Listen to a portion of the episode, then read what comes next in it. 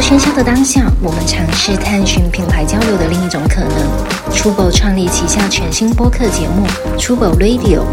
每一期我们将邀请不同领域的思考者，一起探讨户外文化、城市生活、艺术创意系列主题。欢迎大家收听。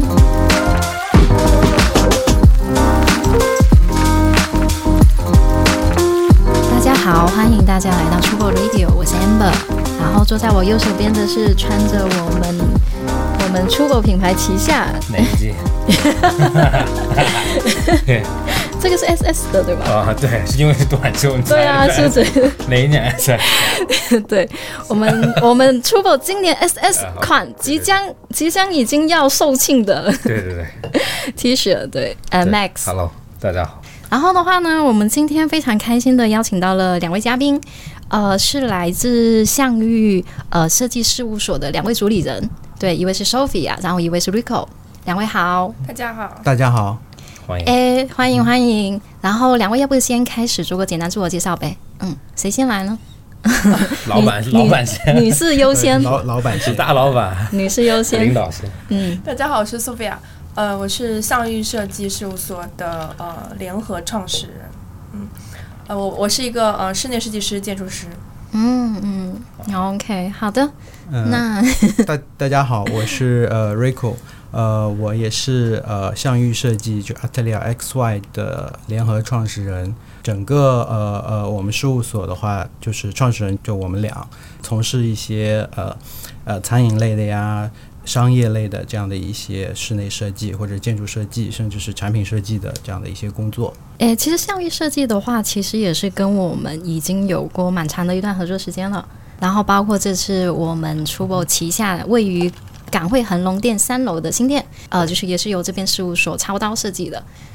呃，我其实，在查资料的时候发现说，呃，应该是 Rico 还是呃 Sophia 是，其实是以前在如恩设计工作的是吧？哦都是啊，你们都是。都是你你知道如恩设计吗？我哦知道， 大名鼎鼎的如恩设计。 Narian Who 对吧？对啊，英文名我不知道。对 Narian Who 啊，OK OK，俗称就是中国设计界的黄埔军校。嗯，对对。但是是的，因为嗯对，因为很多好像都是从那里出来，然后自己做。哦，就是后来很多很多小有名气的事务所都是从那里。对对。呃，因为能加入那样的一个团队，其实本身就可能呃。就是有两把刷子的，然后经过一些一些历练和折磨出来之后，能够创业的都是这种品质优先的，然后大家非常就是会会比较喜欢，能够带领就是国内这个设计一直往前走的这样的一种一些小的新的一些团队。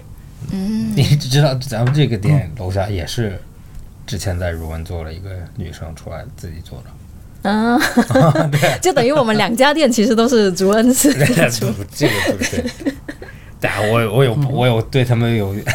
你对他们是有意见吗？不是，我不知道我不知道怎么说啊。我 OK，你说。其实因为跟 XY T D 合作了，然后我也很开心合作了。其实成品也现在有已经有了，嗯、所以我当然就做的也非常棒，然后完完整度也非常非常好。我其实那个整个空间是出乎我意料的，所以。嗯对，但是有一个对如文，我有一个点，我要，okay, 我有我想表达的是，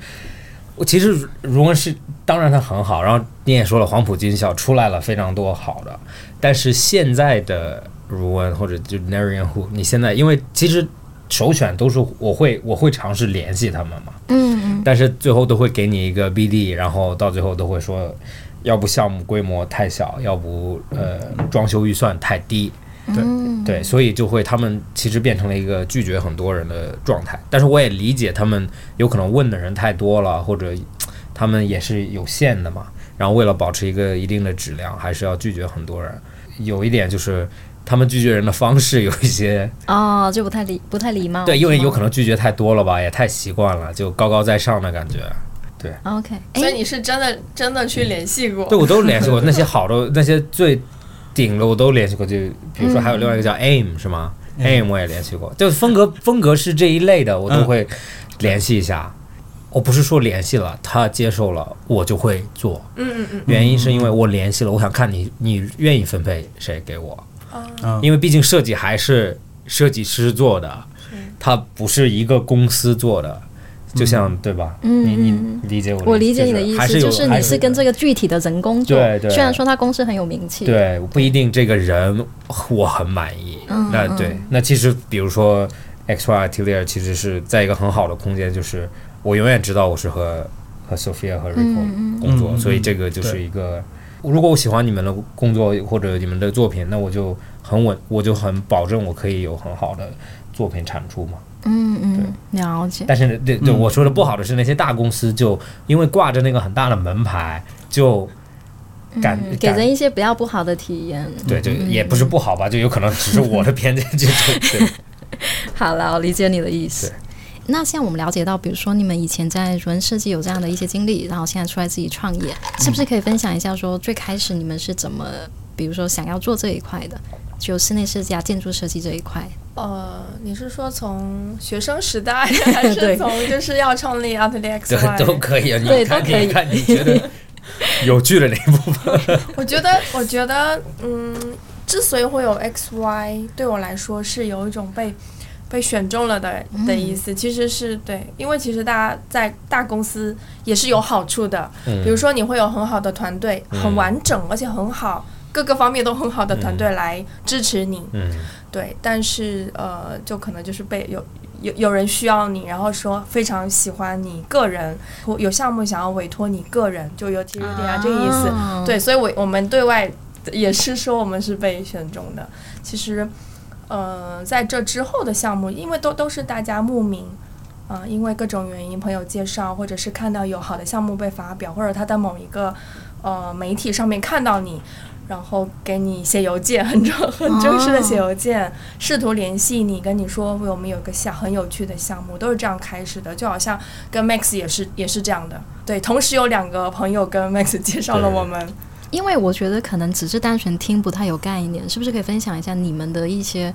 你们可能的作品上的一些特色会是什么？比如说区别于其他的一些设计师事务所的，我们有一个最大的特色，就是从出品项目出品来看，你不会看到我们有两个非常相似的项目，而且我们是刻意的哦去把每一个项目都要做得非常与众不同。对，在呈现上其实是非常多样化，呃呃，手法、材质、呃表现方式都是完全不一样的。但其实我们背后有一个呃比较成熟的呃一套流程吧。嗯对，我们会基于大量的详细的研究，我们这个 research 我们会做的比较多样化。对，就比如说我们我们在做 Zubo，我们不仅仅只会做呃服装 fashion 类的，我们也会比如说连 pop up 啊、橱窗啊，然后竞争对手啊这些我们都会来研究，然后会得出，嗯，当你的当你的 research 做的做的量够大的时候，其实你最终得出的那个结果是非常有引导性的，而且是比较理性的一个结论。我们通过这样的一个研究结果去指导我们后面的一个设计，对。然后在我们空间上一些手法还是会，呃，更多的从设呃建筑学的角度，比如说，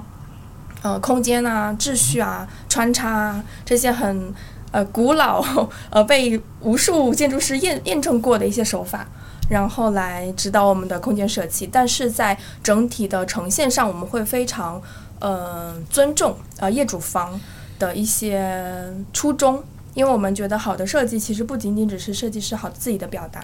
呃，这个这个结果一定是要能够切切实实的帮助到业主，呃，能够给他带来带来呃呃曝光啊、流量啊，客户会愿意来呀、来买你的鞋子啊，嗯对，所以其实我们是很严谨，而且就不自我的设计师。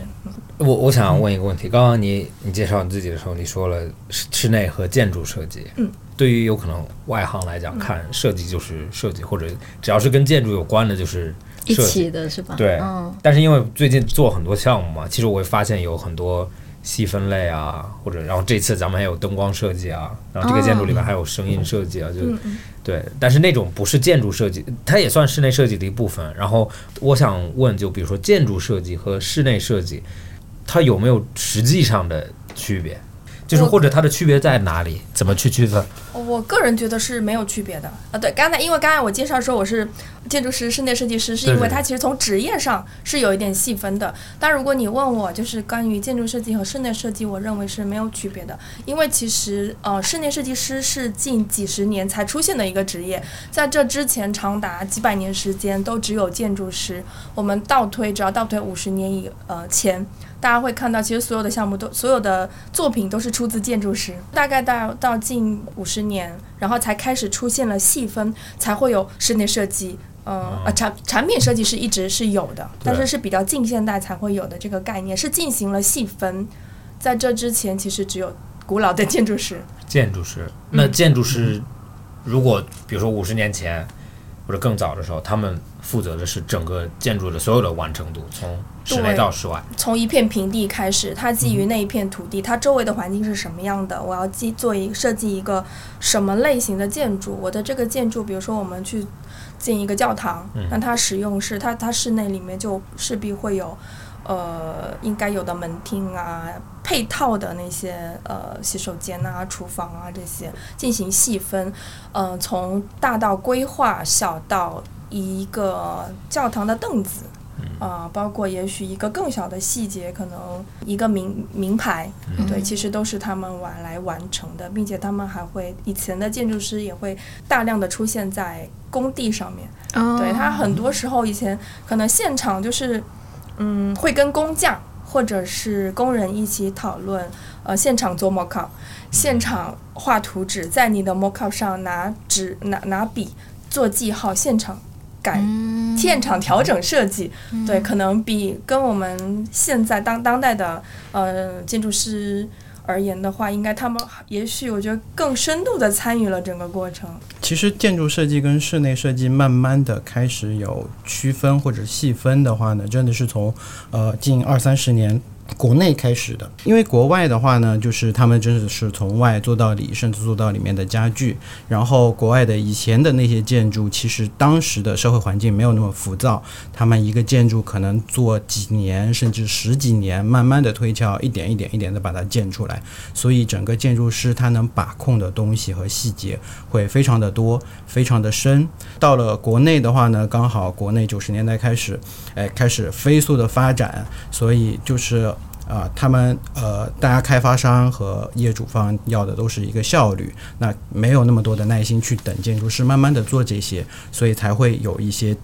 就是有一些工作慢慢的分给了一些所谓的室内设计师来做。那当时还被称为就是以前比较流行的词，装修或者是装潢，他们在做的装修和装潢之前叫工艺美术，对啊对对，就是室内设计的前身其实是工艺美术， 然后相当于装修和装潢，他们主要的是做的都是一些。装饰面的这些颜色呀、纹样啊，这样的一个搭配，因为慢慢的从工艺美术出来，就是他们是属于大家的学科是纯艺术类的，大家都是哎三大构成学学画画的，所以对整个的空间感并没有那么的呃把控的好，所以会把重点都把它做到了一些纹样、颜色这种冷暖这种的一些搭配上，所以才慢慢的从香港啊、台湾这边流行过来的，就是一些所谓的室内设计、室内装修，然后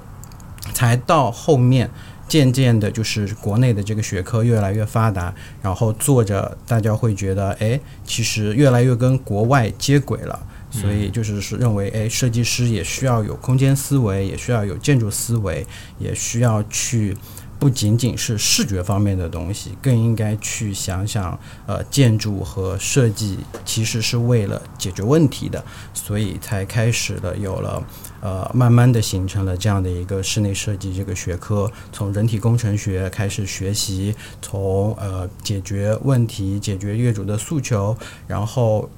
解决大家的生活习惯这些的一些需求，然后慢慢的才出现了这样的室内设计这样的一个行业。那比如说建筑设计，盖一栋楼多少是要有一些，因为它有承重问题啊、嗯这些问题，它不你是是想它说这是谁来解决这个问题对吗？嗯它跟美术是完全没有关系的嘛？呃还还是有点关系。但是我我知道你要问什么，你你的意思是，就是其实，嗯，从建筑设。从哦造一栋楼来说的话，它其实也是一个团队合作。嗯嗯、比你可以把它理解为是由建筑师牵头，然后他需要呃协调，比如说像结构啊、土木啊、项目管理啊、嗯嗯工程啊这些实实在在的对呃整个呃团队，建筑师在整个过程里面他是属于牵头人，或嗯者是他是呃这个导交演交对导演呃指挥对。嗯啊他要负责整个大家的那个协作，以及都是遵循着同样的一个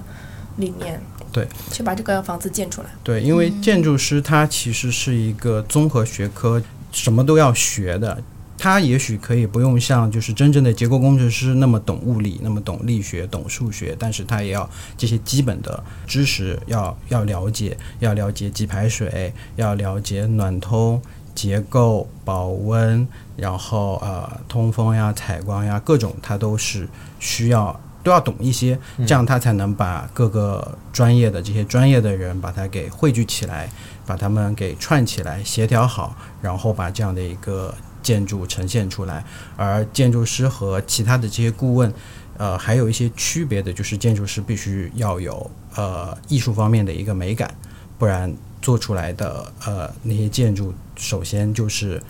啊、好用，但是不好看的话也是没有办法就是名留千史的。对，对，感觉很像导演的角色，就是你要有一定的品味。对，虽然你不用说专业到那么细致会懂这个东西，但是你需要有审美在。对，但是对，那那比如说完全没有背景的也也可以做导呀，那也不 对因为是吧只？要他只要他的团 队，只要他只要他没有在说那非也常疯狂的事情，你这么说，很多导演会不开心。 其实 在，呃，就是很有名的建筑师里面，也有好多个都不是建筑师出身的，比如说， OK 对，蛮多的。最嗯有名的安安藤藤忠雄是呃拳击手，然然后很有名的 Carlos Gapa，他也是工艺美术出身，其但实是也有非科班出身但的，是很你有说名的他非科班出身，可是他中途还是得去学这个东西的，对吧？像安藤忠雄，他其实本人是没有没有学过任何嗯这他个就知识是就，哦拿了拳击的冠军，一笔很丰厚的奖金，他就开始游历欧洲，呃，亲身去经历了大量嗯的建筑，通过这样的方式去学习，他去感受那个建筑，去试着理解它的节点，去把它们画下来，一点一点的。然后他回到日本就开始当建筑师，王安童那个也算是学习了，只是没有对只是没有那种体系化传的统体系传统意义上的那种学习，那个更多是自 Ando 学是吗？？啊对，他对对当对然对就对，我很喜欢安德鲁。哦，但是你知道，我刚刚说表演呃导演的那部分，就其实有的时候你需要一些没有没有学过的，啊，就是有一个局外人的一个视角，你对反而可能然后看他得会有更一清些就晰是有可能有一些问题，大家因为学了从来不问这个问题，嗯，然后就突然这个局外人过来问了，然后就好像大家也没有真正的理由为什么不做，因为它延伸了比如说老的工艺啊，现在完全不再用的一些嗯一些理念。我哦其实有一个问题，你们会不会遇到很多客户说想要你们帮他设计一家网红店？有有。 分享一下遇到这种诉求怎么办？没首时先就是说我 没时间，呃，其实蛮蛮多的，业主会非常明确的说我要一个什么样的东西，比如说，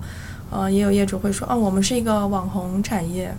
嗯，上市公司，嗯、我想要，呃，设计一个类似于度假型度假酒店，像迪士尼那种。对，然后非常非常具体的要求，但其实是这样的，这也取决于你如何看待“网红” 嗯这两个字。嗯对，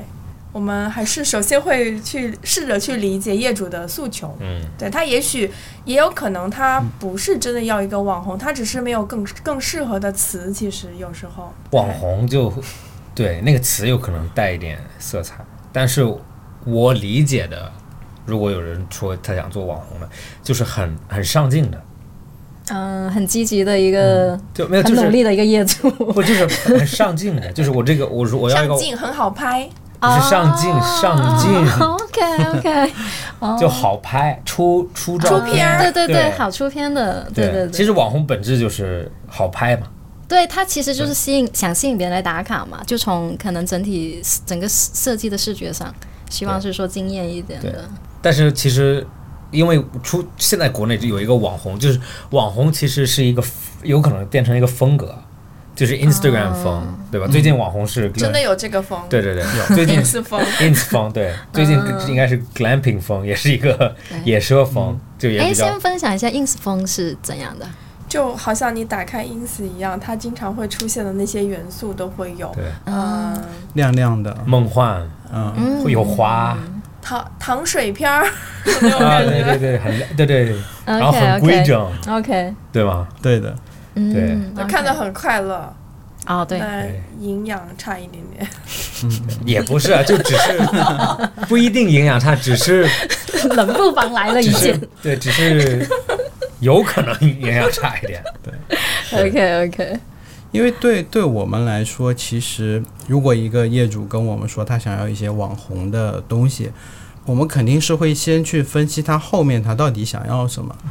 就是他有可能只是觉得哦，看到这个颜色，他觉得网红，嗯那我们可以给他这个颜色。嗯那他如果看到某个形态，他觉得网红，我可以给他这个形态，但是背后很多东西我就不跟他讲。那些稍微比较专业一点的建筑的那些那些，怎么能让诶一个人来到这个空间里面觉得舒服？怎么能够引导这个呃消费者去看到你想看的东，你想给他看的东西？那这些我就不会跟他讲，那我就把这个颜色给到他，哎，他就认为是网红了。但是我们在做的东西，我一直在跟跟我合伙人，我们一直在讨论，就是我们做的东西其实呃市场上能接受是一方面，但另一方面其实我们的压力是大在很多同行在盯着我们，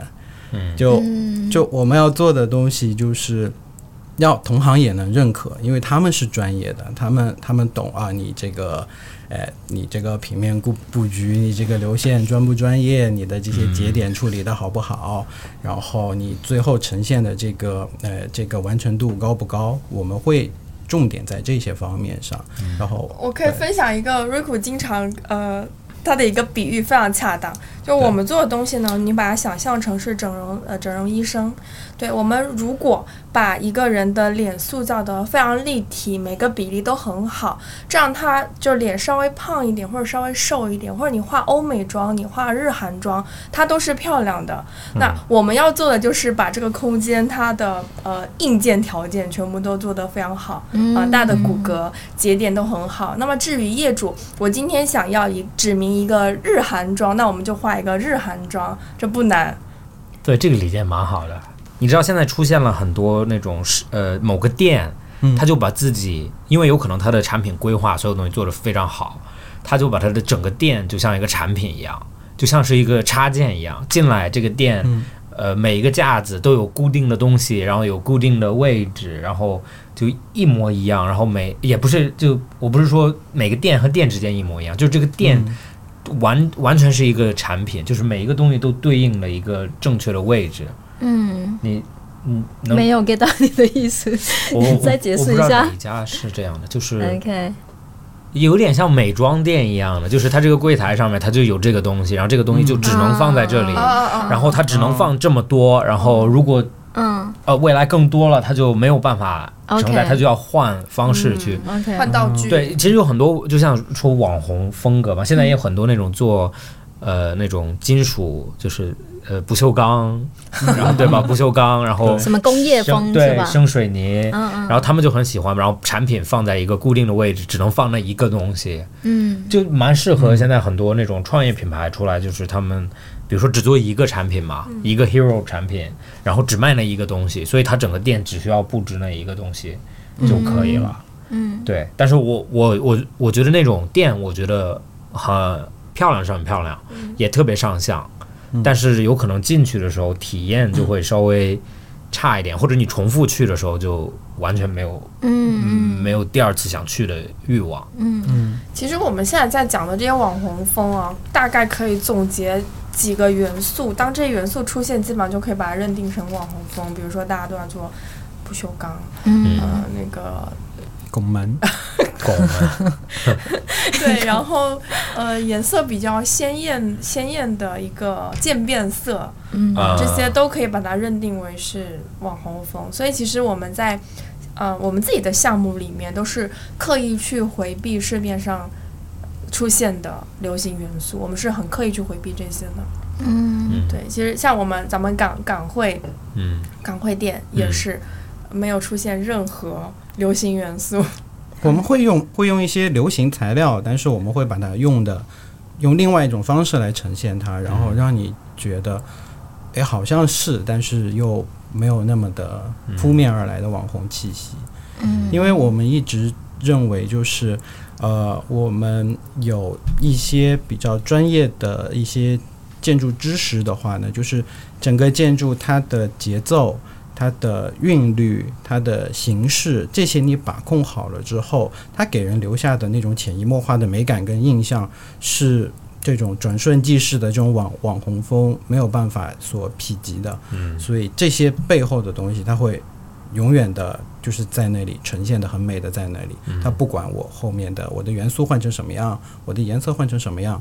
它其实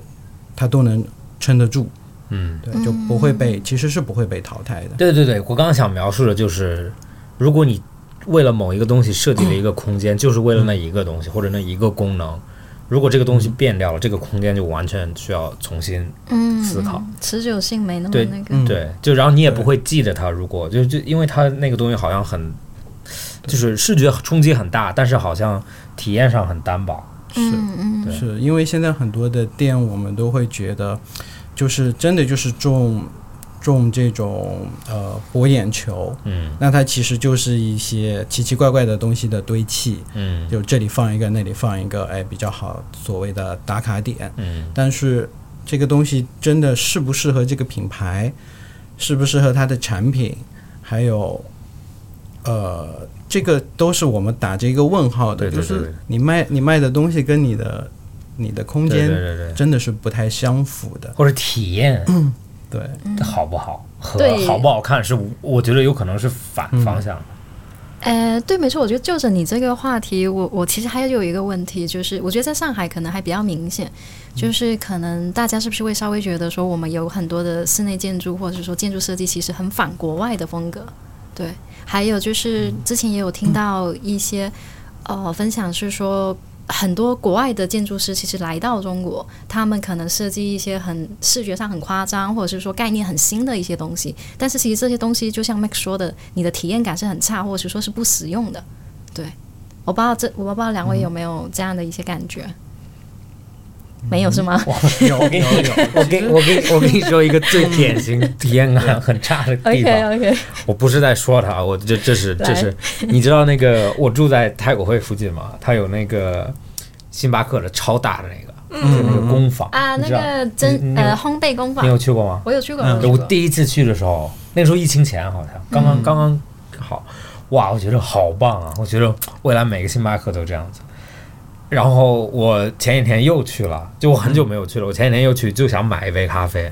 嗯，我被烦到，就是你要走很远，就是你要绕很多，然后又很复杂，这边点，然后那边取，然后就，然后我就说，嗯然后我以后再也不去，我就到我家旁边的还有一个星巴克， 我就到一个很普通的星巴克去买。嗯就是那个地方就是非常漂亮，但是使用起来真的很嗯就很繁琐、很麻烦。但这也许是呃设计师他设计，他故意想要让你。呃，通过那个流线，把它设计一个很复杂的流线，把你留在那个空间里，让你消费。一停留的久一点，这个是第一是有可能，第二，但是我觉得它主要的目的是因为他知道人流会很大，嗯所以很满的时候有可能 make sense，就是你稍走远一点，嗯嗯嗯不可能就柜台五你米就挤在那儿。挤在五米的，对，然后所以他就做了很多出餐的柜台。你如果人很少的时候，你就觉得很没有必要。我为什么要在这里买？啊然后我要对对走一对圈到那边嗯去取。你明明那个人明递给我也可以，但是他的服务流程因为管得很严嘛，所以他就不可以这样子。对，这个就属于一个其实餐饮业态的这样的一个规划了。因为星巴克甄选他们会渐渐的，比如说他要把把烘焙分离出来，他要有一个吧台专门调酒，嗯哎、有一些就是那种很就是常规店里面的很快出餐的杯子，对对对，然后还有一些就是哎比较好的手冲啊这些东西，对对对它一定是要分在不同的吧台，它啊其实对对给对你一个区域，你需要这样的产品就去这个区域，对对对所以也许你有可能找错了柜台。对对对对对，那次就是我进去这样我说我想要这个，他说哦你要走那边去嗯对买，我说哦可能它体量体量太大了，对然后它在试验各种各样的业态，然后它把这个这么大一个规模的在太古汇花重金打造出来之后，它在全国推广的时候， 它的甄选店它就可以按照它的整个面积，嗯然后比如说，哎，我这个店我只需要呃普通的咖啡加加手冲，啊，OK 或者是我要咖啡加烘焙，我要咖啡加酒，我就可以对应不啊同就的像商从场，他那里面啪啪啪拆拆出来对放，对对嗯，它其实是一个试验性的东西。那它后面的这些店其实不会放那么多的资金，嗯或者是这么大力度的去设计这些细节，嗯是是其实是一个试验性的东西。但是这个好像就在，因为中国是有可能中国比较特别吧，但在国外很少看到，呃，不是甄选店，就是很少看到一个 concept，、这个 concept 特别大，然后它大于所有，就这个不可能再看到第二个。它，然后，然后它会拆，就像你讲的，它会拆，然后再对对分散。嗯但在国外好像就会，如果这个很成功的话，它尽量是把这一个，嗯嗯，比如说这个超市就做的很完整，很满足所有人，那就复制完全整个超市到另外一个地方。我听懂了你的意思，但是我觉得你这个说法就，呃，有一阵子不是说很流行，大家就是很喜欢各个城市的那个建筑就很喜欢，比如说我这一栋是什么呃最高的那个建筑。啊，这就每个就是城市做一个很奇怪对自己的建筑，对对，就是稍微有人说过说，可能这个就是大家有一个倾向，倾向对于把建筑做大、做做噱头起来。嗯但可能在国外，像你说的，我觉得更更偏向那种日常的服务于那种对，就日可以常很生大，活的但是那还种是要很好用。因为在国外设计真的是从国外传进来的，因为设计的本身是解决问题，嗯，然后因为国内有有一点本末倒置的，觉得设计是好看，但其实这是这是完全就是呃两回两回事。但但是国内之前应该，就中国古代也有很多漂亮的建筑啊，你不觉得那些都是皇亲贵族的吗？ 对 啊， 皇亲贵族，但是国外的也是那种啊，国外那些漂亮建筑也是庄园贵族啊，嗯不哪有穷人家很漂亮的，事。很 OK 少啊嗯嘛。 OK，对，有可能是阶段性的问题吧，有可能再过嗯二十年，中国所有东西都很又好用又漂亮。对，我觉得是一个嗯对阶段吧。对对对对，因为现在的就算就是这个商业零售，其实已经出现了，呃，国内设计师已经渐渐超过国外设计师的这样的一个趋势，对一个趋势，因为因为因为中国就尤其是上海、深圳、北京，就是年轻设计师越来越多，他们做的这些店，真的在国国内上海，比如说北京或者深圳开出来，是比在国国外还好的。很多传统的品牌都、都有对一对点，其实都有一点担心。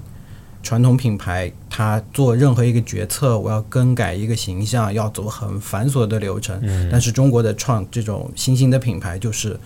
诶怎么快怎么来，嗯我们快速迭代，然后就能出一些，当然可能。呃，挂掉的也是一大片，但是就会有一些好的就留下来，然后渐渐的去影响到国外，包括这种现在的就是呃线上呃线上销售、线下做体验、做做做打卡的这种，也在冲击国外的设计市场。对，因为他们连这个试的机会都没有。对，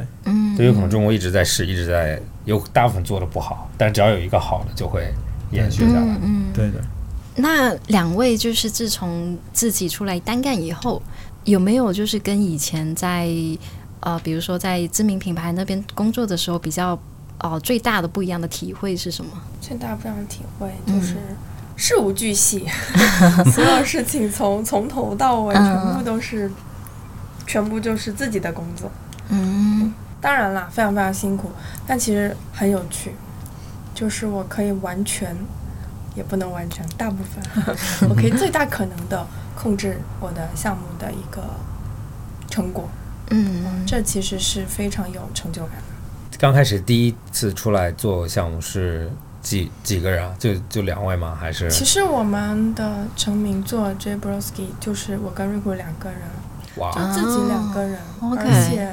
就如果你们有去过那个酒吧的话，有有有去过，它其实 对，其实里面很多很多细节和巧思，嗯嗯，它其实很丰富的，对，但是就是两个人，哇，OK，嗯，对一百六十平的一个面积，对，因为因为要走上创业这条路，其实是要下很大决心的。因为当时我们俩，呃，是真的没有办法同时同时就都出来的，所以就是啊我先确保，哎，我我我出来先做一些东西。当我如果已经忙不过来了，他才、嗯嗯他才会他才会接着出来。对对所以就是出来之后，真的就是就是我们两两个人，呃，以前在公司工作的话呢，其实是时间蛮多的。就是你知道画图的时候，因为我们已经，呃，其实做设计到画图，呃，画图阶段不需要太用很多大脑的，都是一些一肌肉记忆了，所以我们就可以。可以听听了很多的播客，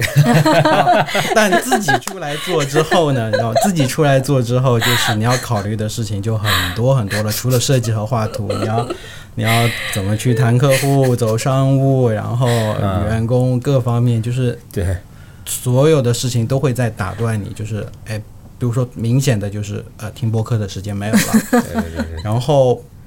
然后这是个段子。对， 就就真真正正的就是钱老没有板，了你此刻有对在听吗？ 因为因为我前两天把把那个我的就是播客清单的截图。就是发给我一个朋友，上面全是红点，上面写有没的有听过四的十啊、三十、十 二，就是这样。我就告诉他，你看我已经我已经啊、差不多复工这两个月，我就没有没有什么、没有没有嗯我已经听过。播客不自由了。对的，对的，我已经播客不自由了，就是就是事情太多之后啊、就是你的时间就更更宝贵，就是你能做设计的时间其实是你需要用你最好的状态来做的。那我们真经常就是白天就就已经被。呃，各种事情掏空了，那剩下就是我们喜欢晚上那个家里的所有人都睡了，然后我们再做一些最核心的东西。啊，这个是、这个是跟以前的很大的不同。但是深夜的时候放一个播客做设计 是非常不错的。艾迪是真的，就我哎，你刚刚这样子说，我也之前我也我也嗯，没有这么忙的时候，我就是每个播客都都听，你在上班的时候听没有 没有，没有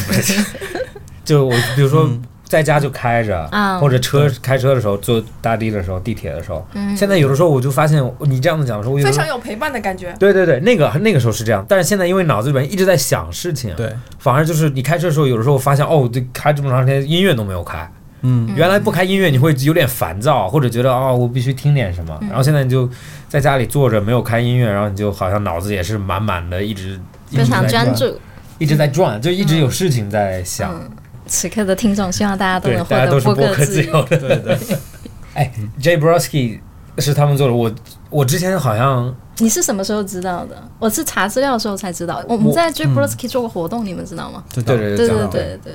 因为我可以讲一下，就是我们 rebrand Tubo 的时候，当时最早的时候 Tubo 没有这个虫子嘛，嗯所以我们就当时刚最早的时候，我们就在找这个虫子的元素，然后最后找到了，然后我们就在网上，我就在网上搜，嗯然后我也那个时候在想开店，然后我就搜的时候就、嗯就搜到了一个就 J Brosky 那个酒吧，嗯然后我就哇这么疯狂，然后我还以为在别的国家。哦，就不可能，我就嗯想在中国都没有感觉就想不是在上海是吗？就不不在中国，啊 OK，嗯就有可能在纽约某个地方或者东京某一个酒吧，就很像那种风格。然后它的嗯店也没有特别明显的坐标性嘛，就是它也嗯对。嗯然后我就那个时候就看了一眼，我就好像就过去了。嗯然后我也我也没有真的仔细看谁设计，因为我没有觉得在中国。然后后面好像是因为真正又找很港汇店的时候，好像才有两个朋友就推荐嗯，推荐 X Y，然后那个时候好像看 Folio 的时候，就发现哦，这是他们设计的，嗯对呃，因为 j b r o s k y 酒吧它有一个很标志性的，大家都知道的，就是说它有那个昆虫的一些标本嘛。嗯然后当时就是说把那个铺满的那个 idea 是是谁想的？呃，是 J. Brosky 本人。哦，OK，就是嗯他老板本好像本很人喜有欢有这个意愿是吧？嗯， OK 他小的时候就是一个对虫子非常着迷的男孩子。嗯，对，然后他一直到现在四十几岁了，他心里仍然住着那个男孩子。对对，然后这个男孩子就出来开酒吧了。然后，所以呃 j a b r o s k i 的设计酒呃设计理念就是呃欢迎来到我的秘密基地喝酒。然后我这个秘密基地其实是研究虫子的，所以你你在里面，对我们把每个空间都把它定义成。它房间的某一个具体的功能，比如说你进来是门厅，然后你有客厅，你有我的工作室，有我的一个小的吸烟室，嗯对，所以其实我们在酒吧里面，虽然它是一个，它算是一个小酒吧，但我们还是把它呃每一个空间都赋予了呃它自己的功能，呃趣味，呃包括最后他们的酒单也是每个房间也会有点不一样。就是他提供给你的酒，就是引啊导你的根据那这个个方式是不一啊样的。就是你比如说你在整个它的有一个密室里面，也有可能能喝到它的分子鸡尾酒啊啊之类啊的。 ，OK，对对对，它是它是不一对样他的。有些 guest 也在那对的个房间里面，我不是在夸你们，但是真的是 那个酒吧对我来说是一嗯个完美的 size 的酒吧，完美的 size，、嗯就是这它的是夸 什么没有没有，就是它的规，因为它的空间可以完全打开嘛，对吧？它可以做的很开啊阔， ，OK 因为它毕竟是一个，嗯，是还是一个方方正正的，你的你的意思是说，它那个墙可以去掉，其实整个空间对，嗯是整个空间其实是 OK 蛮规规整的嘛。 OK，嗯但是对但是选择了就做三个房间是吧？三个房间一个大四厅，个其实有四个房间啊，对四个，其实几乎没有人知道有吸烟室，嗯是上次咱们做活动了，我才知道有吸烟室。嗯，对你知道吸烟室我不知道，那个不能叫吸烟室，那个是他们的办公室，只是如果有客人想要抽烟，他们也管不了。啊 OK 对，还是是这样还是写是吧露天的，对外的，嗯，对对啊对，有个小阳台。有个小阳台， OK 对。嗯，对的。然后，然后因为原因是这样的，嗯就是大部分人去酒吧喝酒的原因，都是因为要有一个好的氛围。嗯，然后咱们也都去过酒吧，里面没有人嗯或者人特别多。但是 J. Brosky 最好的点就是人少的时候，你也就有氛围你就在吧台。吧台上，bartender 永远在那里。对，所以就算是你两个人或者只有两两两桌人，感觉氛围感还是蛮好的，因为一直有人走来走嗯去，然后东西也很多，然后你不会觉得很孤单。人多的时候呢，就可以把另外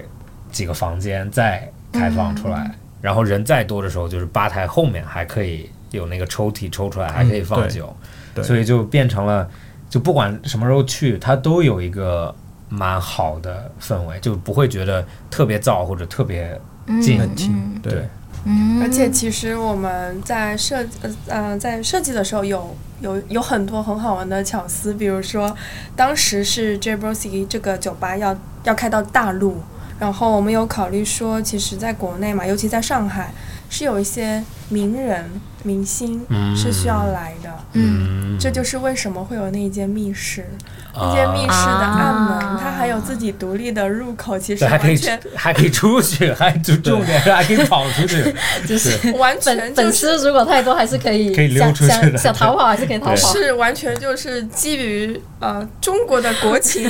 才会有这一间 VIP 的， 对对对，这个万万没有想 到，而且你在那个 VIP 里面就是会觉得非常有安全感，嗯因为呢外面没有人会知道里面有一个 VIP，并且你在 VIP 里面你打开窗子，你透过琥珀。哦对，可以看到外面，是，你可以看到别人，但外面的人完全不知道还有这样一间 chamber 的存在。嗯，对，其实有有很多我们自己，我们觉得是有点在。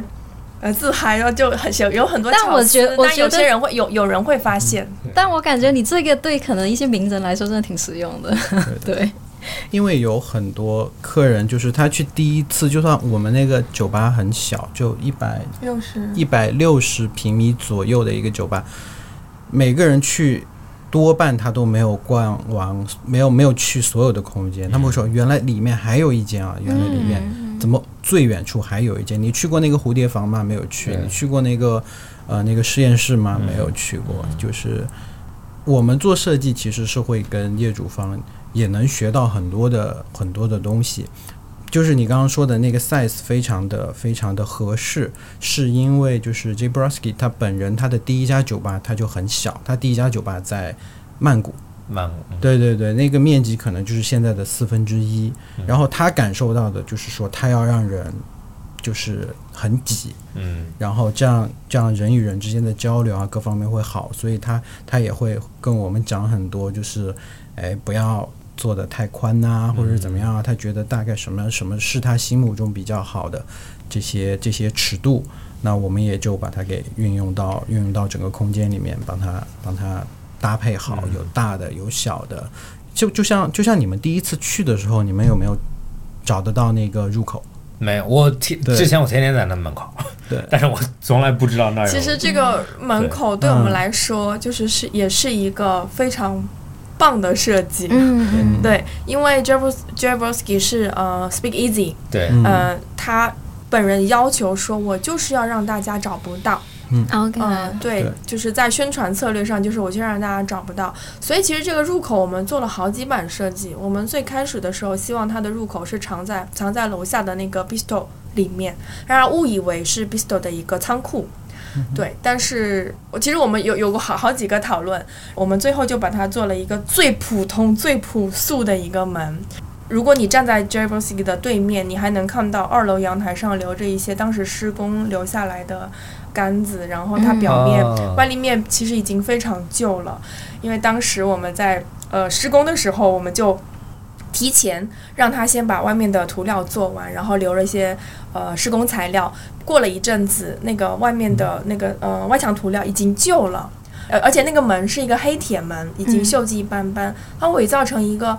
这里真的有那家店吗？然后我我就我我哦我怎么进去呢？或者或者走到门口了，哎，我对我是不是不应该就这这个个？ 对呃，不应就该而进且来就的算你打开那扇门，上楼的走道也是平平无奇。我有好几个朋友就站在 j a b r o s k i 的对面，呃就是那那找了很久，然后打电话说门到底在哪？对对对，对，因为它就在街上，而且还有朋友跟我就是描述他找到那个心情，因为他确实也找了可能快二十分钟，在那个晚上嘛，富民路那个地方找了很久。后来他就尝试着推开那个门，然后他往里走，他一开始觉得不对，然后后来就往里走，慢慢的好像感觉说，哎，好像有声音，我上去看看。然后他跟我描述说，他找酒吧的那个心理状态，慢慢的，然后最后发现哦，有个前台，确认一下是不是这里，对他来说是一个非常有趣的体验。嗯啊，对 OK 对，包括有一次刚开业没多久，我跟瑞 i 在那个洗手间，我们其实是在跟工人讨论说这个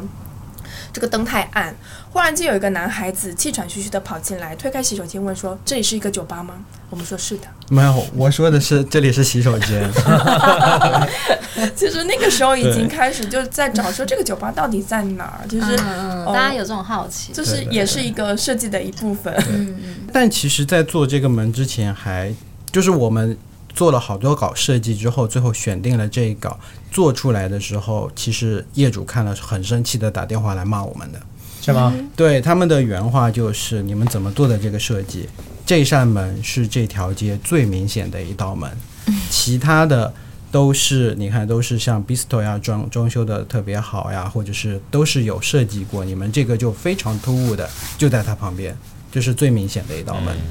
然后我们也是花了非常多的精力，就是说你一定要相信我们，因为你每天盯着这个门看，它的确是最独特的一道门，但是你真的到了晚上是没有人注意是它的，最容易忽略的一道门，对，嗯，真的是那个，就是有可能看设计稿和实际在现场是两个感觉。对对对，对所以就是我们会一直强对对我们业主说，一定要相信我们，因为我们对这个项目非常非常上心的话，我们会去不停的反思，会找到一个更好的或者是更合适的解决方案。哦，我们并不想，比如说这样的一道门，我们不想做成真的是从哎店中店，因为像 Speak Easy 这样的酒吧，太多店中店进去了。已经没有没有没有新意，是吗所以那我我是杂货铺，我洗我衣从房，一个冰箱里面进去，嗯我从一个洗衣店里面进去，我从一个对酒店大堂里面进去，稍微觉得有点。这都是在上海 吗？是啊，我没有，我只 知道，你去的酒吧还不够我只多，知道一家。所以我们其实换了一个策略，就是我给你一扇最容易忽略的一扇门。对，嗯就像没设计过一样，嗯，让你以为真的就是是是个后厨吗？还是是个后勤通道？嗯，不知道，或者未完工的工地，我分享一个啊，为什么刚刚你刚刚说如果从 Bistro Eleven 进去，嗯，我觉得会很酷，嗯，是因为之前去纽约有一个墨西哥餐厅，然后那他嗯他那个餐厅是特也是一个 Speakeasy，但是它不是喝酒，它是餐厅，嗯嗯嗯，然后它蛮高端的，也比较贵。然后，但是它它有两个店，就另外一个店是只做 taco，就很就街边 taco，然后另外一个是做超级超级高端的墨西哥，就是那种创意菜。然后它的方式就是，他真的开了一家 taco 店，但那个 taco 店它是地下室高端的，嗯上面是 taco 店，所以你进到这个 taco 店，真的有人在吃饭，嗯，然后你需要通过，你需要往后走，然后它后面后厨旁边有一个门，好像就你要稍微经过，你要经过它洗碗的地方，然后后面再下，呃，地下室，嗯，然后到地下室的时候，整个就变氛围，就变成了一个像一个山洞一样，waiter 穿的都很漂亮，然后里面人很啊多，有个反差，对对对对但是他那个让我最惊讶的点就是，他不像是那种就是为了做 speakeasy 去做 speakeasy，、他是真的就是上面的店也好吃，嗯也有人吃，但是后面还有更就是另外一个风格的，嗯但是同一家，嗯嗯嗯。因为像 Speak Easy 这个真的就是呃，国外它是自然形成的，它是因为禁酒令它才形成的。那我们国内并没有这个禁酒令，所以只是把它的一个形式、它的一个元素搬进来了。嗯这个也是国内外设计很很有区别的一个地方。对，有可能生活习惯也、嗯对对对也也也真的有区别，所以就很难创造真正的 speakeasy、嗯但是很特别的是，J. Brosky 人永远很多，就像是就像是我去的那个、嗯那个纽约墨西哥餐厅，你进去的时候人是满的，嗯，就不是不会因为难找，不会因为难找就生意不好嘛、对，就是反而难找，更多人想去。嗯，对，那接下来我还想再问一下，因为刚刚 Max 提到，其实我们就是比如说是通过朋友介绍，然后知道了你们。像作为你们自己来创业的这种呃设计师事务所，你们一直以来就是的客源都是怎么来的？就都是朋友介绍吗？还是说你们自己会努力的做一些什么吗？我其实不太知道其他的书，哦 OK 但是我们我们 项玉，呃，全部几乎都是给我们写邮件啊，因为其实我们我们只有邮件，写嗯邮件啊，或者是呃朋友介绍。曾经有一个晚上，大概晚上十点到十一点之间，然后感觉忽然间全世界都在找我。嗯对，就是呃，有一个业主也是想要认识我，想要委托我们呃做一个项目，然后他就发动了他所有的呃朋友、呃朋友的朋友，对，然后那天晚上忽然间好几个人都说，哎，你们最近还有档期吗？我们想要设计一个酒吧，然后后来发现，诶，到最后发现是同一个， 可是他们那些人是怎么知道你们的？你们有去稍微就是问过大家吗？呃，那个时候 J. Brosky 已经发表了，所以可能有一些朋友跟同事他们是知道的，就知道事情嗯背后是我们。对，那个时候就是非常初还创业初期的时候，嗯，其实有一个就是像呃，我们刚出来成立工作室的时候，的确就是朋友推荐。但朋友推荐有一个原因，就像刚刚 Max 他提到的，就是他去找 Neighborhood，他去找 M，大家不接他，或者是根本就不理你。然后，如果你刚好认识里面的设计师，但是里面的设计师我没办法做那个私单，他们就会说：“哎，我我之前认识一个人，他啊、之前在在这地这些地方工作，他蛮靠谱的，就会就会介绍给你。我们初期的项目都是这样来的。那到后后面的话，我们就是很认真的做每一个项目，然后去把它发表出来，然后让国际上面的一些设计竞赛上面去投奖，去拿奖。然后渐渐的让整个就是圈子里面的人都知道我们，因为现在很多业主他们都是会做很多背调的，呃，就算从网上就是看到看到了我们，也会比如在上海的这个圈子打听三个人就能就打听到我们了，那这样也就也就联系上了。那其实后来我发现这个圈子超级小，就是对，都是哎。呃，原来你设计的是这个啊！我我那天还去过，或者怎么样的，就是哦，原来你认识这个设计师，原来你认识这个公司啊，都是这样。所以我们还是属于在一个小的一个圈子里面，嗯服务一群小的客户，嗯是这样。对。但是其实我个人是嗯、呃认为，就是我我发表出什么样的项目，然后我就会吸引到一批能够认可你的、认可你的作品、认可你的做事方式的人来呃来加入我们一起做嗯嗯有趣的项目。对，所以其实对我分享出什么，然后也许我会收到，我会结交一批认呃志同道合的朋友。嗯，嗯，对对，就像对。这他们设计咱们的店，但是咱们在 J. Brosky 做活动，这个就是一个很对，就很巧，对就大家其实那个就审美啊或者要求啊就会喜欢比的较东西，一接些近。东西，对对我刚刚其实想问的一个问题也是类似于，因为比如说你们初初开始创业，你们可能也很难去挑客户嘛。对，但比如说有时候遇到可能客户想要的一些设计上的一些审美啊，跟你们其实不太一致的时候，有没有这种很纠结的事？这个我也想问，对，这个其实，呃，这个其实坦白讲不是太难，这是需要培养和引导的。嗯，对，就是你必须告诉你的业主，嗯、什么样的东西是好的，它为什么好。就好像我之前有提到说，我们所有的项目会基于大量的研究。我们做设计很大一部分，我们会替自己呃研究，也会替业主研究。我们是会有一些很很理性的分析，然后有这个结果，把这个结果告诉业主。其实绝大部分时候都是呃比较幸福的，嗯对对，因为它不是凭空来的，啊、它是有依据的。我们会告诉你你喜欢你，比如说业主给我一张 reference，他觉得这个很好，那我会告诉你它为什么好，呃，是因为它比例特别好，还是因为它有什么样的巧思？然后业主会觉得哦，你说出了我不懂的，我只觉得它好，但我不知道它为什么好。所以其实当你把一些非常客观的、理性的事情分析给呃大家看的话，呃是比较站得住脚的。我想问的其实是，比如说作为我，嗯，我觉得我不是一个非常容易，被说服的人，呃，是吧嗯对我也不是， 对，你就，哎，你慢点说，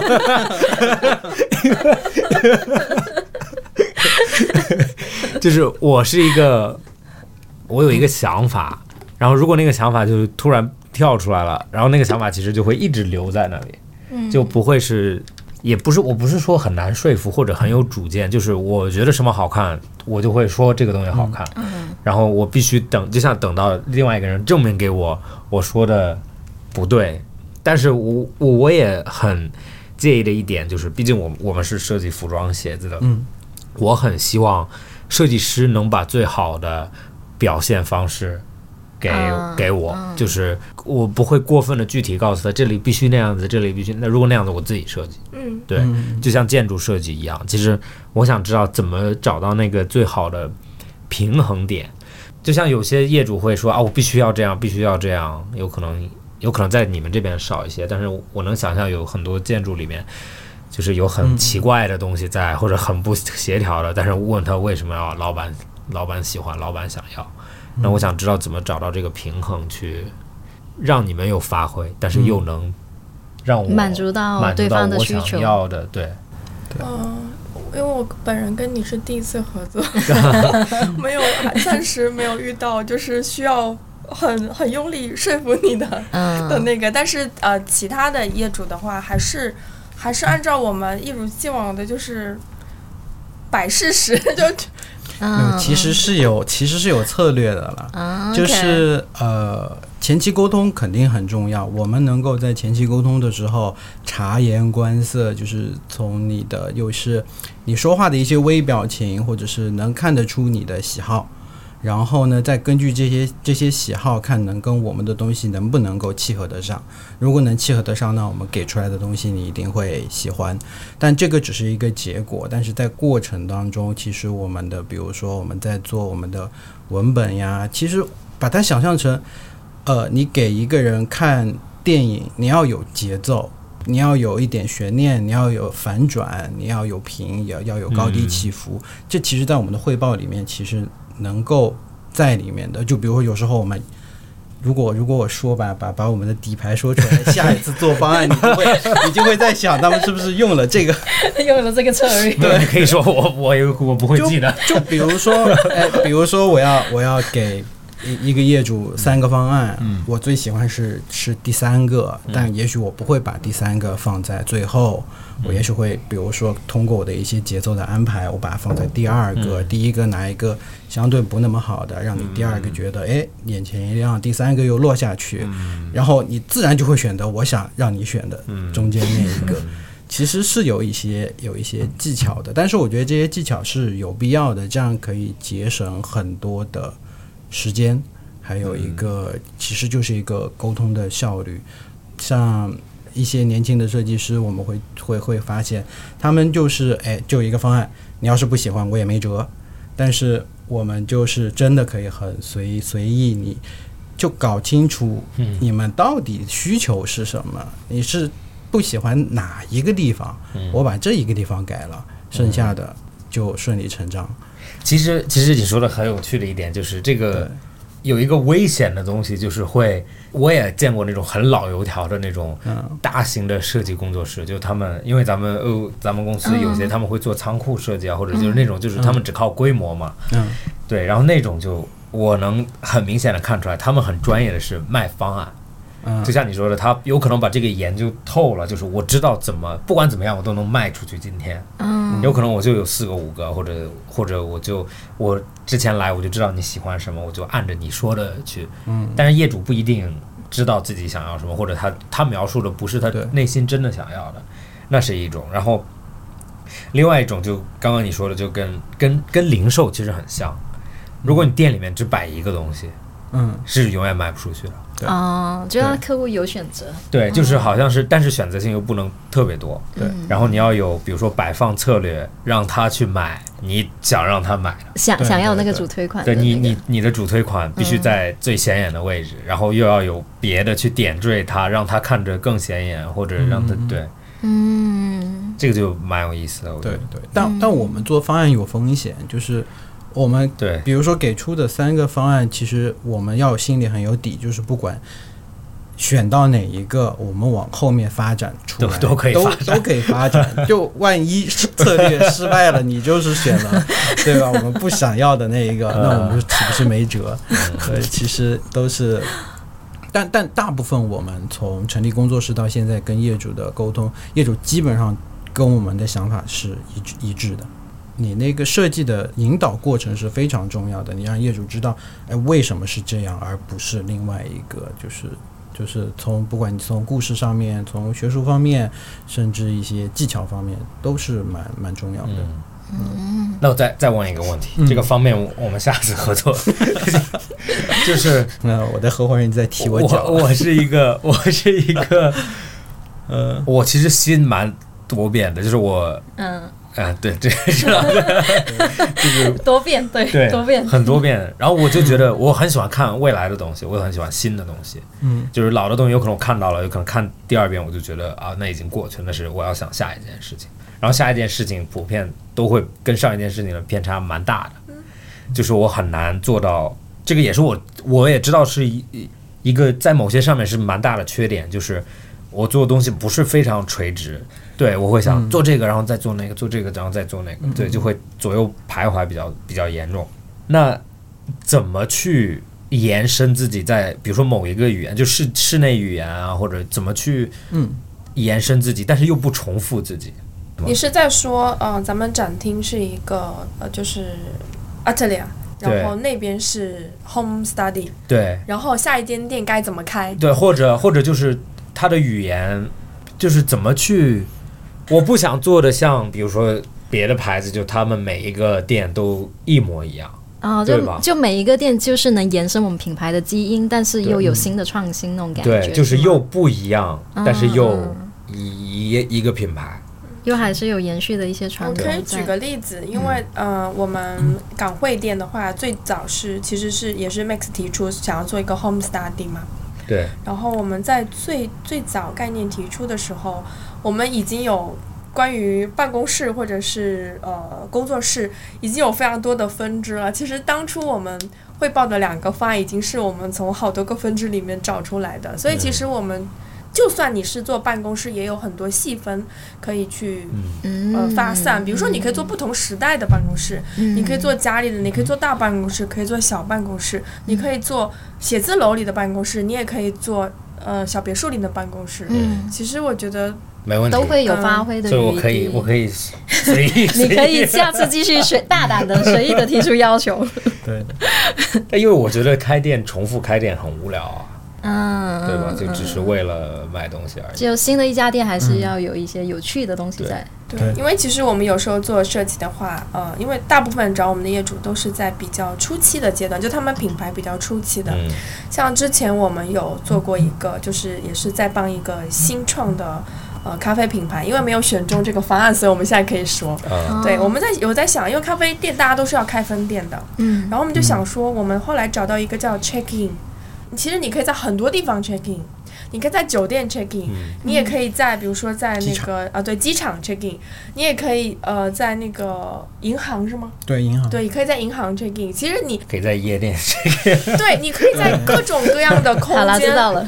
来做 check in 这个事情。啊。然后我们还把 check in 把它翻成一个比较有点听起来有点复古的中文，叫办事处。就是它看起来，嗯它听起来呃又土又洋气，就办事处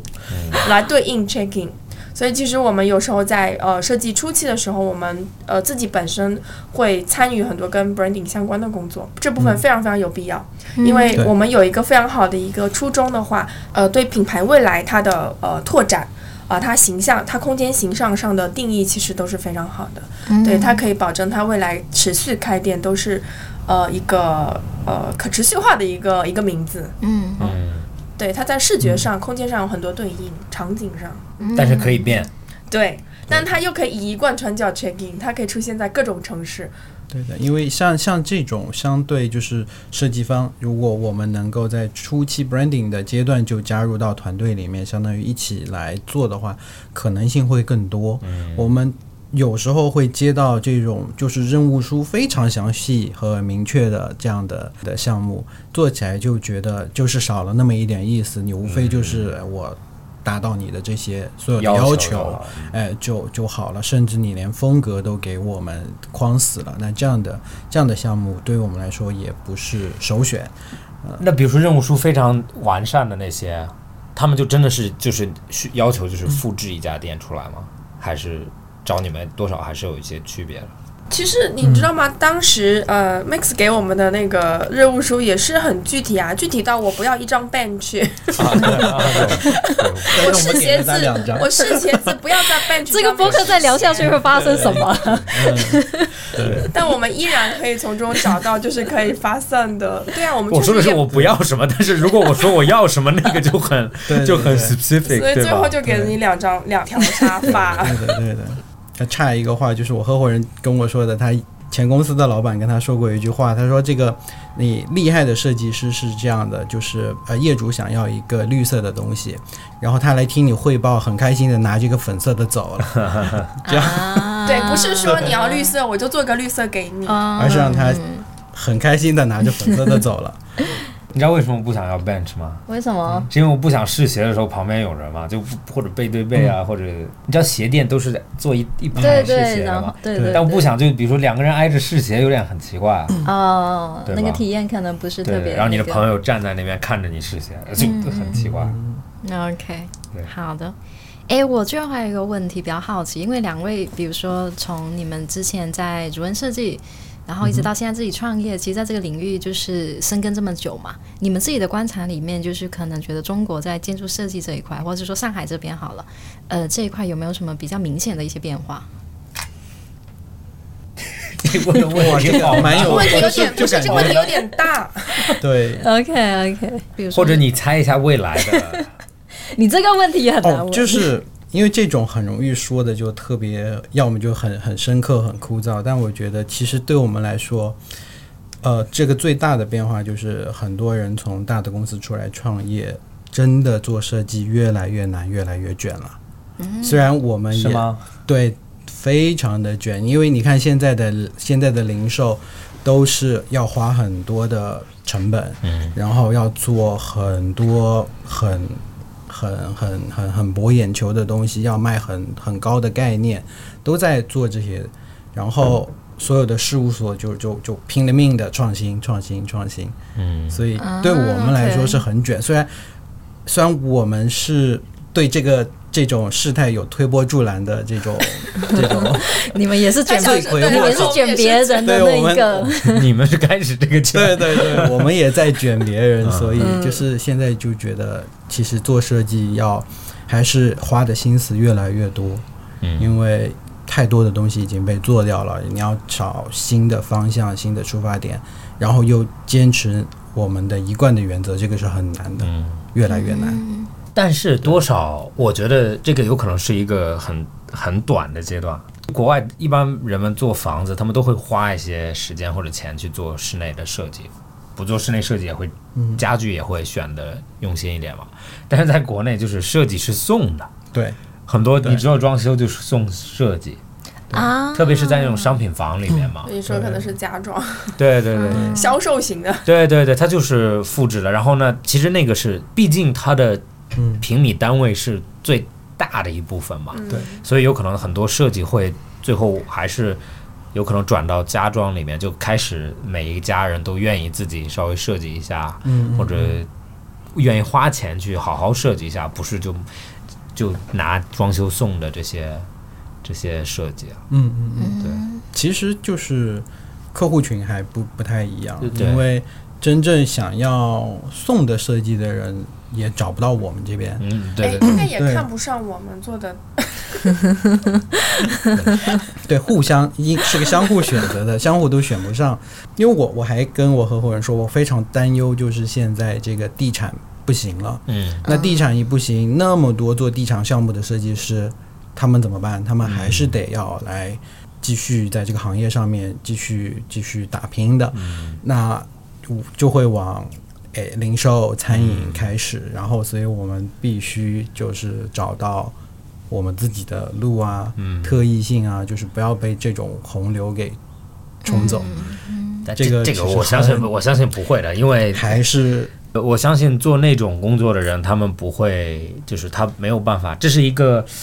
怎么说呢？就是呃他们存存在的时候是需要他们那样子大量出出很重复的图。或者就很快就可以设计，设计有可能一一几周一周就结束，立马可以开始装修。嗯，那是那个阶段，但是我相信在现在的阶段里面，人们是理解就是审美或者设计是第一要时间，第二要钱的，但是他们会很难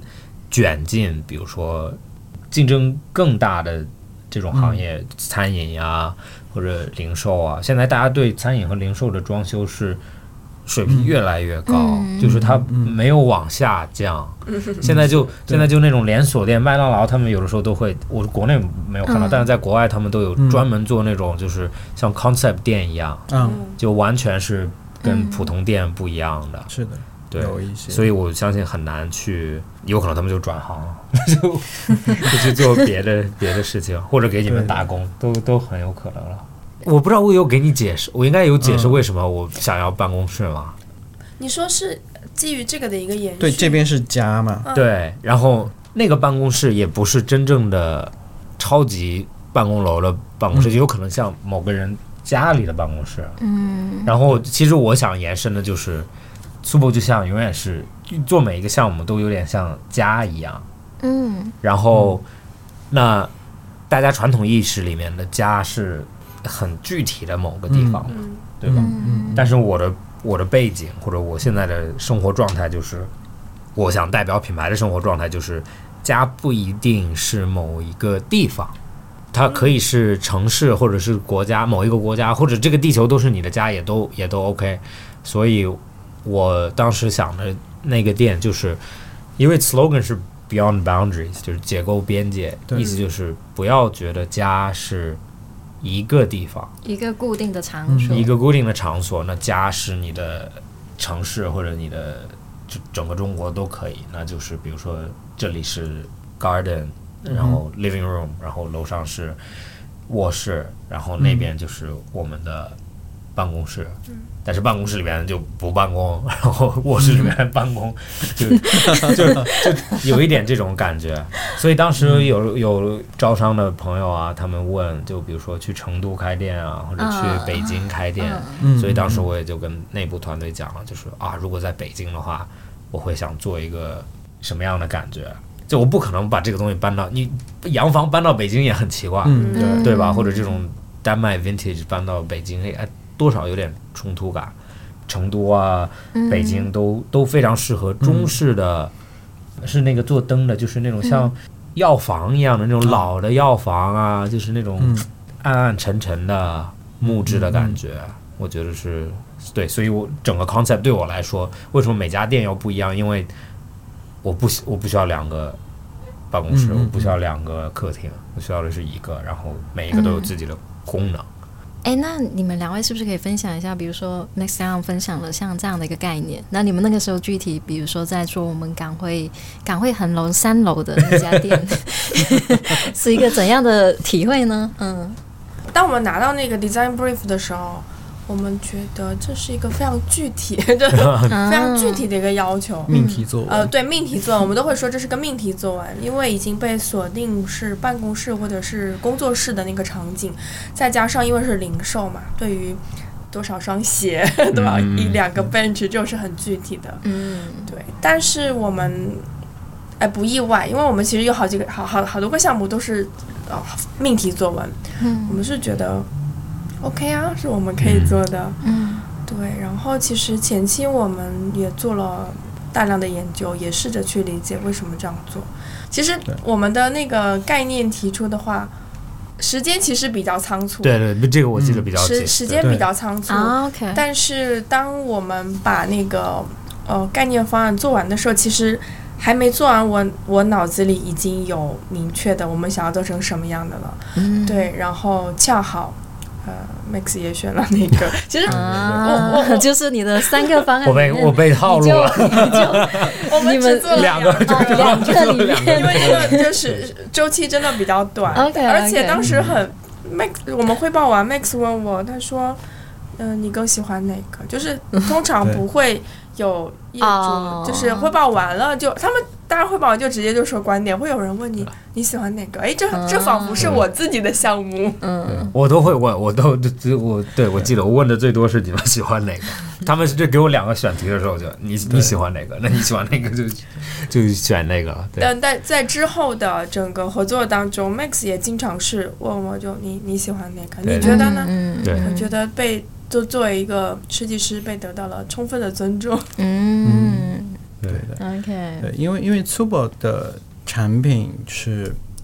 都是像鞋类的，当时我们知道的就是都是男女同款，然后只是大小不一样，因为我们就会想到，哎，两个产品如果都是一一样的的话呢，那它放到一起要让怎么让人看到，哎，会有一些一些差别，那就从各种各样的一些研究里面，我们就就想做一个真的就是对称的空间。我不管从哎东西向看过去，左边嗯和右边肯定有一一对应的，但是它又有一点区别。我从南北向看过去也是也是对称的，那恰好我们在平面布局上能够做到满足各种要求，那所以整个整个店其实它是一个你怎么看都是一个对称的店。那左边可能是红有有橘红色的鞋，然后呃鞋架，那右边就是一个比较那个墨绿色的这样的一些一些鞋架，都是一一对应。我们就是哎，左边男生女生男女同款，只是大小不一样，或者是哎颜色不一样，那都是基于这样始终贯彻下来，才把我们整个设计就是无论怎么样做，我们都要有左右对应，嗯然后尺寸对应，是这样的一个、一个逻辑。所以当 Max 认可这个逻辑之后呢，我们就不怕他。就是说，哎，我这里想要这个材质，我、我不想要天鹅绒，我想要皮。那好，我给你换你喜欢的皮，但是我整个骨架你动不了，因为你已经喜欢了，所以整个空间就是、这个这挺有个意思的跟你们第一个就现在的完成的作品，跟你们脑子里刚开始想象的，接近吗？对， 不是很接近，没刚有没才有没有，几乎一样，几乎一样嗯，OK，几乎一样和。你就就我的意思不有可能不是后阶段的，比如说有渲染了这种，就是跟最早的 concept，你们觉得区别大吗？不大。不大不大。对，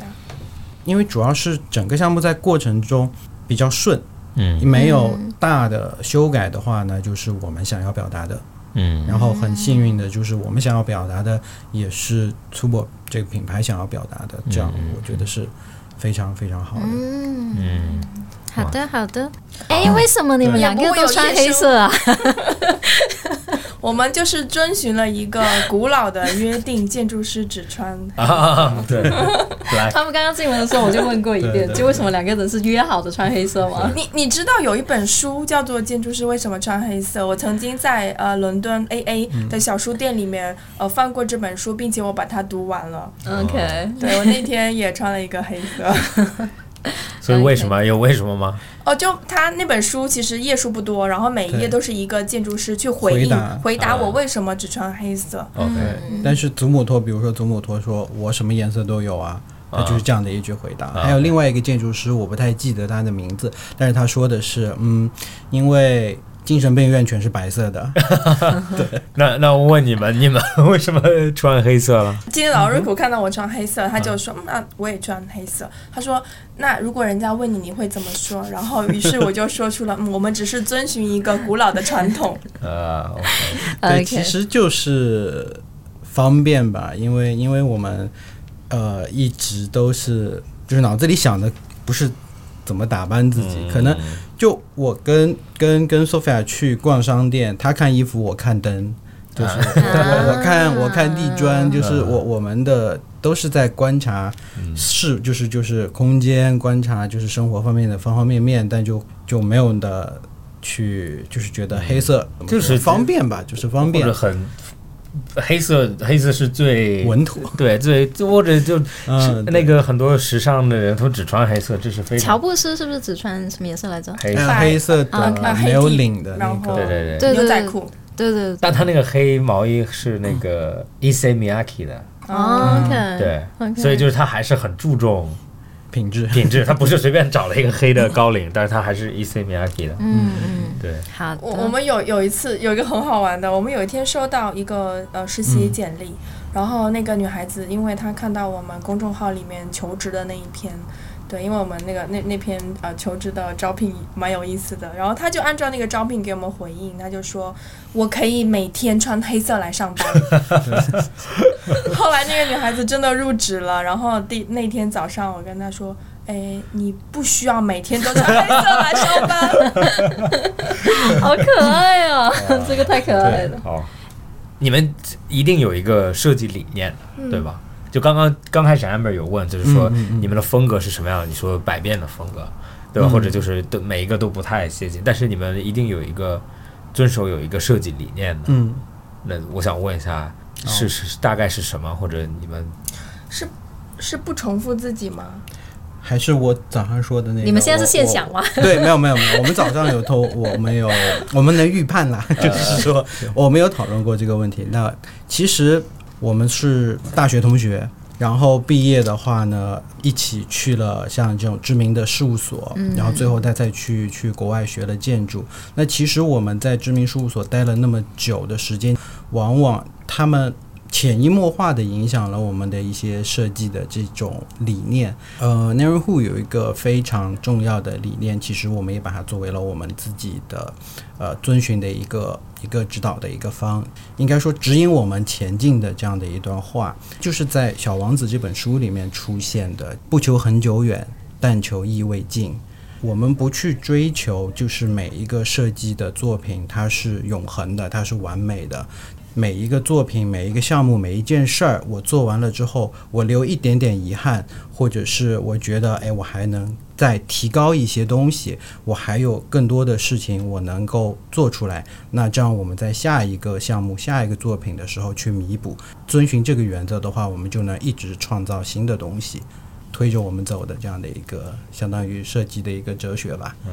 嗯，非常棒，对对，感觉好非常棒，好非常赞棒。对，啊谢谢两位的分享，谢谢。然后也谢谢各位的收听，然后去关注他们的对，欢迎关注，呃，名称是嗯、上裕设计事务所 Atelier XY。方向的向，域是地域的区域的域。场域的域。 OK 好的。然后本期播客到这里结束，谢谢大家收听，